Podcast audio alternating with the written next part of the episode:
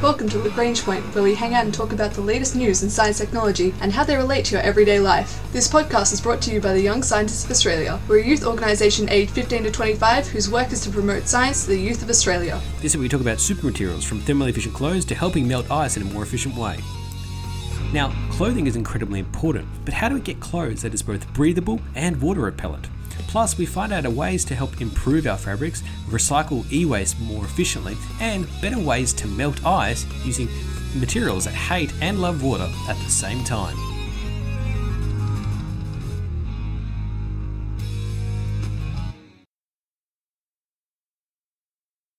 It's hard to think about the advancement of human civilization without a few major inventions. Of course, fire, the wheel, agriculture, and large cities, and the amalgamation and pooling of resources to achieve a larger aim are all important things. But an underrated and often overlooked invention is, of course, clothing. Now, clothing serves an important purpose for humans. We don't have thick, hairy coats, so we rely on our clothing to help us survive in different climates. And that's exactly what we've been doing for thousands and thousands and thousands of years. It's one of the great advantages of the Homo sapiens species. But in this modern area where we're facing a changing climate and a, warming planet, having clothing that helps us adapt to our environment even more so, and does so in an energy efficient way, is incredibly important. And that's what researchers from Donghua University in China have been investigating, including Liu Yangzi, Yang Li, Ziyu. What they were developing was a new type of material that could be much more efficient at cooling you down. Now, the big reason for doing all this kind of thing is that when you think about how much energy that we produce just to cool ourselves down, it equates for around 10% of all electricity consumption in the United States, as an example. Air conditioning or other space cooling methods, that is. And that's a lot of energy just wasted if we could find a more efficient way to cool us down. Now, there's been a lot of fabrics that are more breathable, more easy to wear, more lighter to wear, that help us sweat more and wick away the moisture and keep us cool. That's actually the whole purpose of sweating. It's one of the big inventions of the human species that enables us to run long distances and cope well with extreme exertion in the heat. Sweating is actually a pretty powerful thing. But trapping all that moisture makes you feel sticky and wet, so you actually want that moisture to evaporate away. So that means you don't want it stuck in your clothes, you want it exposed to the air. So that means most clothes that you would actually really want to wear transfers heat and allows moisture to evaporate from the skin. At the same time, the other really important job of clothes is to prevent you from getting wet or damp. You don't want your clothes to get a bit of water on them and then soak through. So all these kind of things are always trade-off between materials. You can have a nice waterproof jacket, but it doesn't let your heat and sweat out. Striking that balance is incredibly important. And it's really important also for cooling down your body. Now, if you could cool down the clothing and have that clothing help you, you don't rely so much on air conditioning and other cooling methods. So that's a really good saving. So that's what researchers, including uh, principal investigators Yang Xi and Ping Ding and their colleagues, wanted to investigate this personal cooling fabric that would be able to efficiently transfer heat away from the body. At the same time, be both water repellent and easy to make. Now, what they did to make this material ended up with a material with some pretty incredible properties. So the process they used to make this pretty smart material is known as electrospinning a polymer. So they took a polymer, in this case polyurethane, they mixed it in solution with a water repellent version of the same polymer called fluorinated polyurethane, added in a thermally conductive filler, boron nitride, and they injected this solution through a syringe and exposed that flow of liquid to a high voltage. This is the electro part of the electrospinning process. As it sort of spirals out through this coil of flowing liquid, it's getting charged in this case, and then they place it onto these nanofibrous membranes. Now, all of these polymers form a really fibrous network, and they're all coated in this big meshy network, which creates a sponge with this boron nitride conducting layer. And that gives it a really big advantage. Now, interesting, the pores, when you think about it, in this big membrane that was created, well, they were large enough to allow sweat to evaporate from the skin and for air to come through and circulate. But because they also had this fluorinated polyurethane in it as well, they also had the ability to prevent water from coming in. the fluorinated polyurethane was obviously water resistant and water repellent. And they actually did a test where they dropped droplets of water onto this material and watched it bounce several times, which is a pretty amazing thing to behold. Now, one of the interesting properties of this membrane as well is that they actually conducted an experiment, which you can see video of, where they fill a chamber with water, and on the other side of it, the chamber with air. And they put this fabric between them. Now, the simple test is the water doesn't drip out, but they could actually bubble air through the fabric from the air chamber up and into the water to create a bubbling fish tank like effect. It looks pretty stunning, but it's a testament to the actual ability of this material to both repel water and to allow airflow through. And that means you could efficiently transfer heat out of the clothing, but also make a pretty interesting material that can be used for everything from personal cooling to solar energy collection to seawater desalination or even thermal management of electronic devices. Now, when it comes to the thermal conductivity of it, aside from the breathability of the material, they also proved that it was actually much higher as thermal conductivity than most conventional fabrics nylon, cotton, jewel, you name it. Then it, it really occupies the sweet spot of high thermal conductivity and high concentration of the particular boron nitride filler. Okay, you can't go out today and, and buy a large bolt of this fabric in order to make a pretty spectacular outfit that is cool and water repellent. But it shows the benefit of actually working on materials to change the way we view our clothing, to have it do more than one function and work in surprisingly efficient ways at both heating and cooling you at just the right moment. Some pretty interesting research published in the American Chemical Society's journal Applied Materials and Interfaces, including lead authors Xi Yu and Yang Li.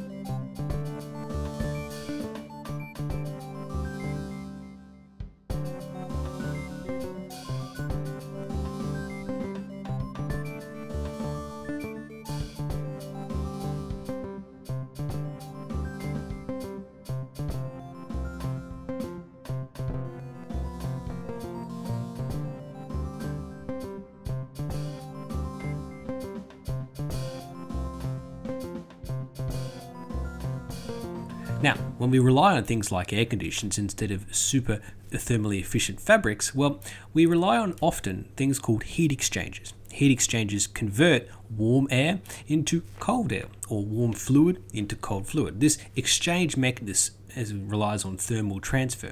Sometimes you pass hot air over a coil of cold water in pipes, and there's a number of other different mechanisms that you can use. But more or less, they all work on the same principle conductive heat transfer. The more surface area, the better. Now, the problem is that these heat transfer mechanisms, these heat exchangers, sometimes they can get really hot and sometimes they can get really cold. And you actually often can end up with ice formation accumulations of an over efficient heat transfer system. This can happen not only on ventilation air conditioning systems or refrigerators. You're familiar if you have a refrigerator that over freezes and gets too much ice build up. But also occurs on aircraft, energy transmission, and even transportation platforms.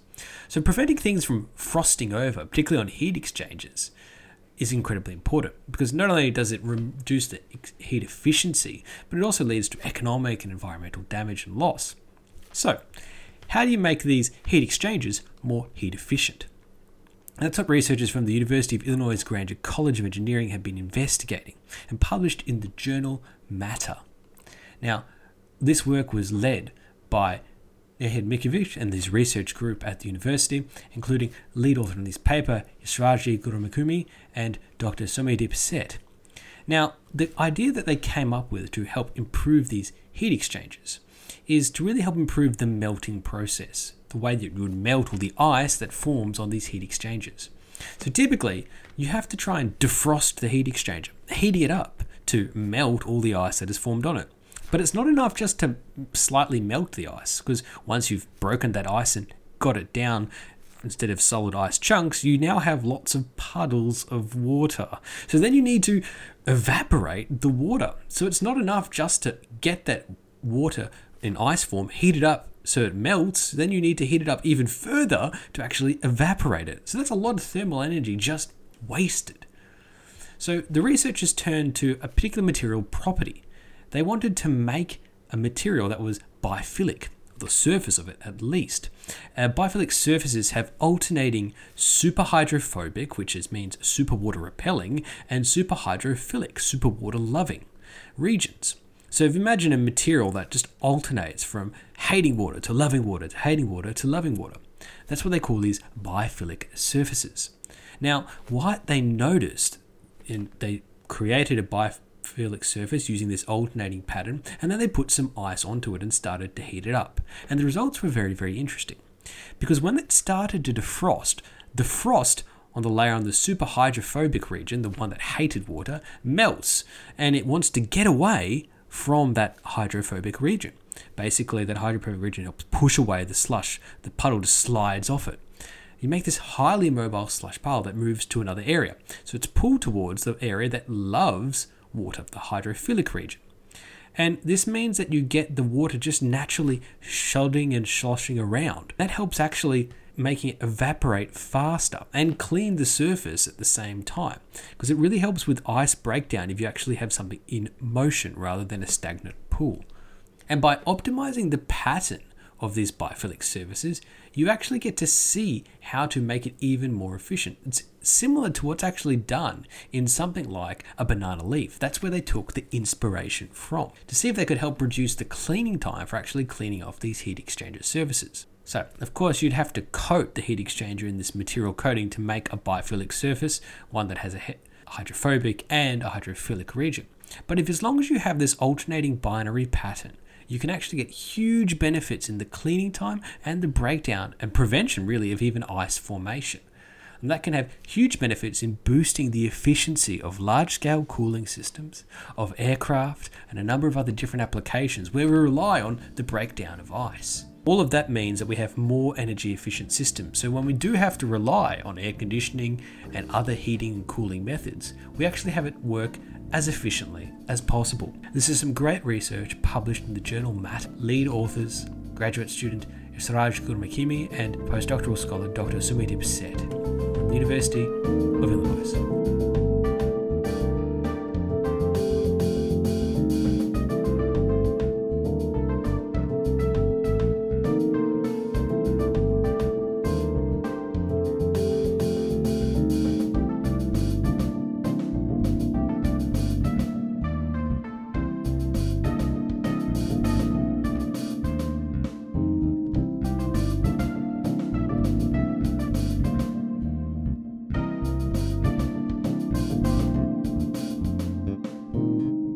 Recycling garbage and waste is a problem in all industries and all sectors, but a particularly dangerous and complicated one is e waste, electronic waste. In 2019 alone, the world generated 53.6 million tons of e waste. That's around 7.3 kilograms per person. Or another way to think about it is the weight of 350 cruise ships. Now, most of this e waste is being produced in Asia and then, of course, the Americas.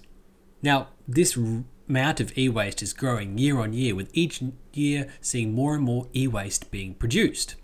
The problem is, to actually recycle that electronic waste is very, very difficult.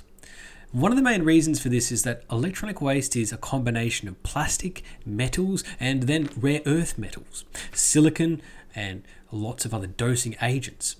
All of these get smushed together.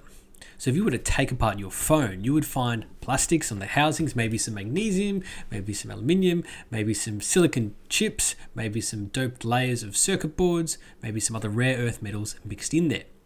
And separating all these out is incredibly difficult and time consuming.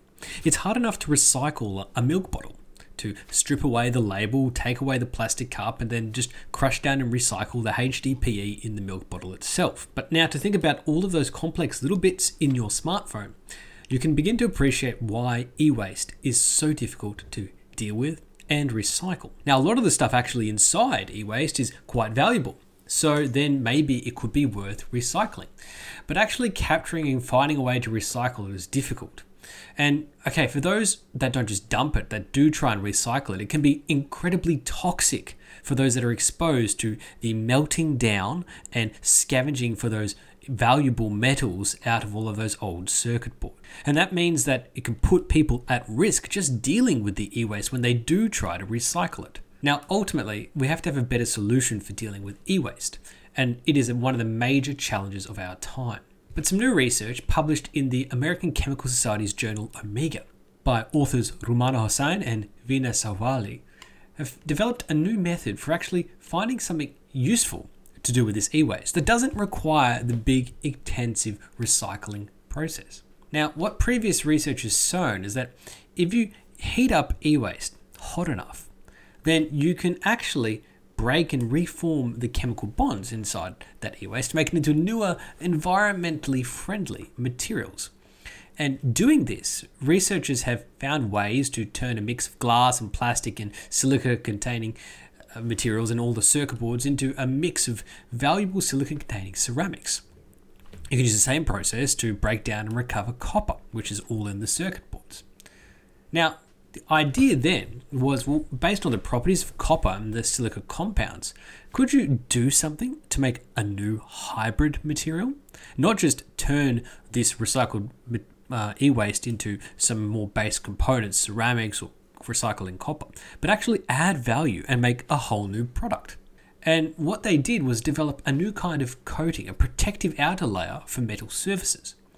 So, what they first did was heat glass and plastic powder crushed from computer monitors, old computer monitors that is, to around 1500 degrees Celsius to generate silicon carbide nanowires.